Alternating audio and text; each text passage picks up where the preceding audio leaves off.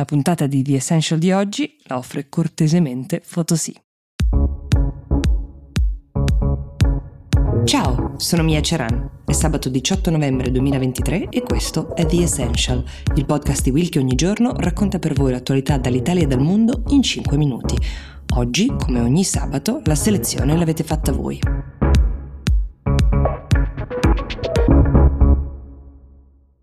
Allora, accade sempre più frequentemente che un contenuto, in qualche modo legato a temi di attualità, diventi virale sui social, che venga poi ripostato, ripreso, condiviso, come se fosse una chiave di lettura facile, veloce e utile a capire l'attualità. Ecco, questa settimana è successo con un contenuto che ci segnala Francesco. Si tratta dell'estratto di una lettera scritta da Osama Bin Laden, il defunto leader del gruppo terroristico Al-Qaeda, che è diventata virale su TikTok con l'hashtag Letter to America.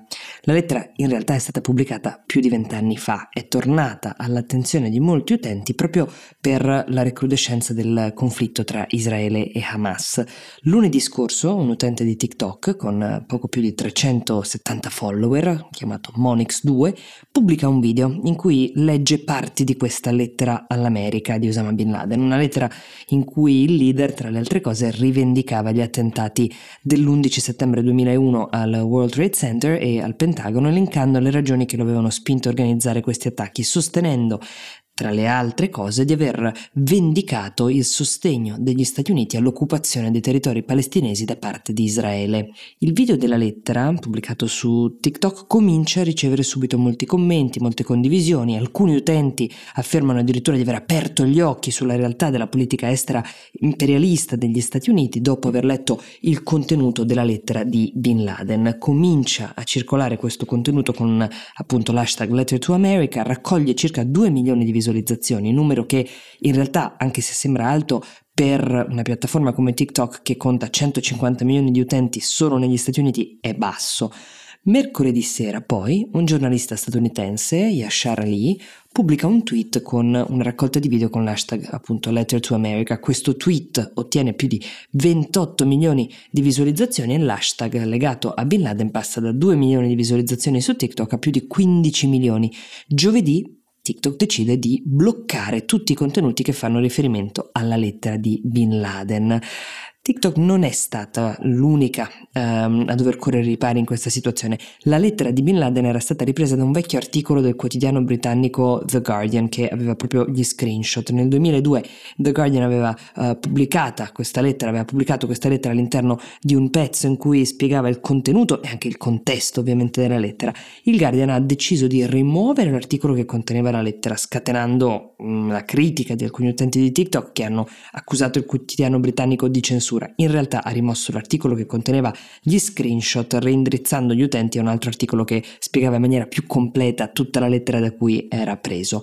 C'è però da sottolineare il fatto che anche se l'hashtag ha ricevuto molte visualizzazioni, non significa che tutti gli utenti che l'hanno guardato ovviamente siano d'accordo con il contenuto, ma questo episodio si inserisce in un filone di contenuti che, soprattutto su temi molto divisivi come il conflitto israelo-palestinese, vengono ripresi dagli utenti, decontestualizzati, pubblicati sui social media con il rischio di diffondere notizie false o ingannevoli o parziali che creano confusione e possono in casi estremi anche aumentare la tensione, la possibilità anche che nascano azioni violente o iniziative antisemite. Anche in un tempo in cui abbiamo pochi minuti al giorno per informarci, è sempre bene però contestualizzare, cercare di contestualizzare. È un po' un lavoro che nei cinque minuti o poco più che abbiamo a disposizione in questo podcast ogni giorno cerchiamo sempre di fare, sperando di svolgere un servizio utile.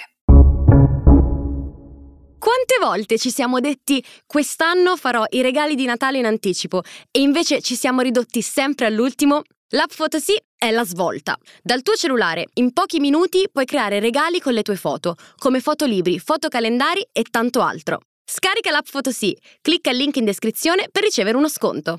Passiamo adesso alla domanda di Ilaria, che invece ci chiede di parlare del cosiddetto pacchetto sicurezza che è stato approvato giovedì dal Consiglio dei Ministri. Molto interessante questo tema perché tocca questioni di cui abbiamo parlato molto, come la sicurezza nelle grandi città, pensate alla polemica su Milano, ma anche il rapporto tra chi manifesta, ad esempio per temi legati all'ambiente, magari bloccando il traffico nelle metropoli. Questo l'abbiamo visto accadere poco eh, tempo fa con i ciclisti a Milano.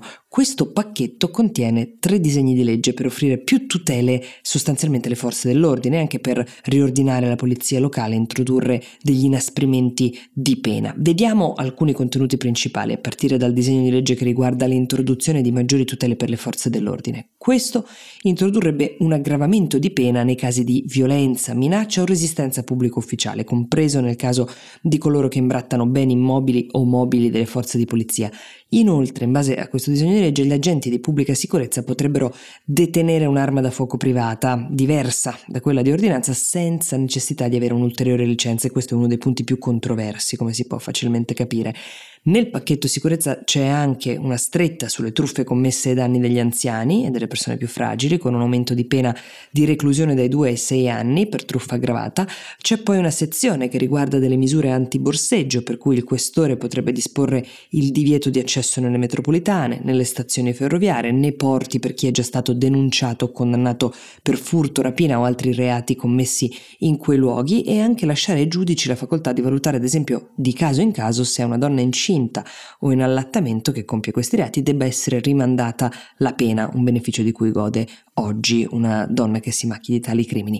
Nei disegni di legge si fa inoltre riferimento anche a un reato che punirebbe con la reclusione da uno a sei anni le persone straniere che durante la permanenza presso dei centri di accoglienza o di rimpatrio attaccano con violenza le forze dell'ordine o organizzano rivolte.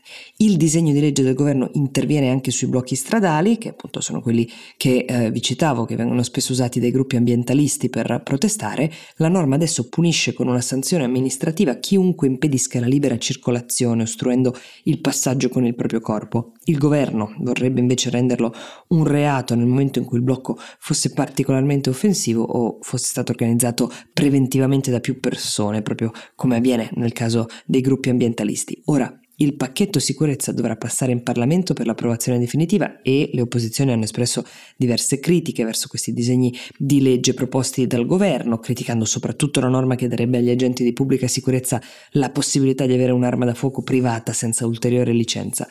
Nonostante questo, i partiti al governo possono contare su una maggioranza piuttosto larga in Parlamento che eh, in teoria consente loro di avere i voti necessari per far approvare questi nuovi disegni di legge. The Essential per oggi si ferma qui, io vi do appuntamento a lunedì e vi auguro un buon fine settimana.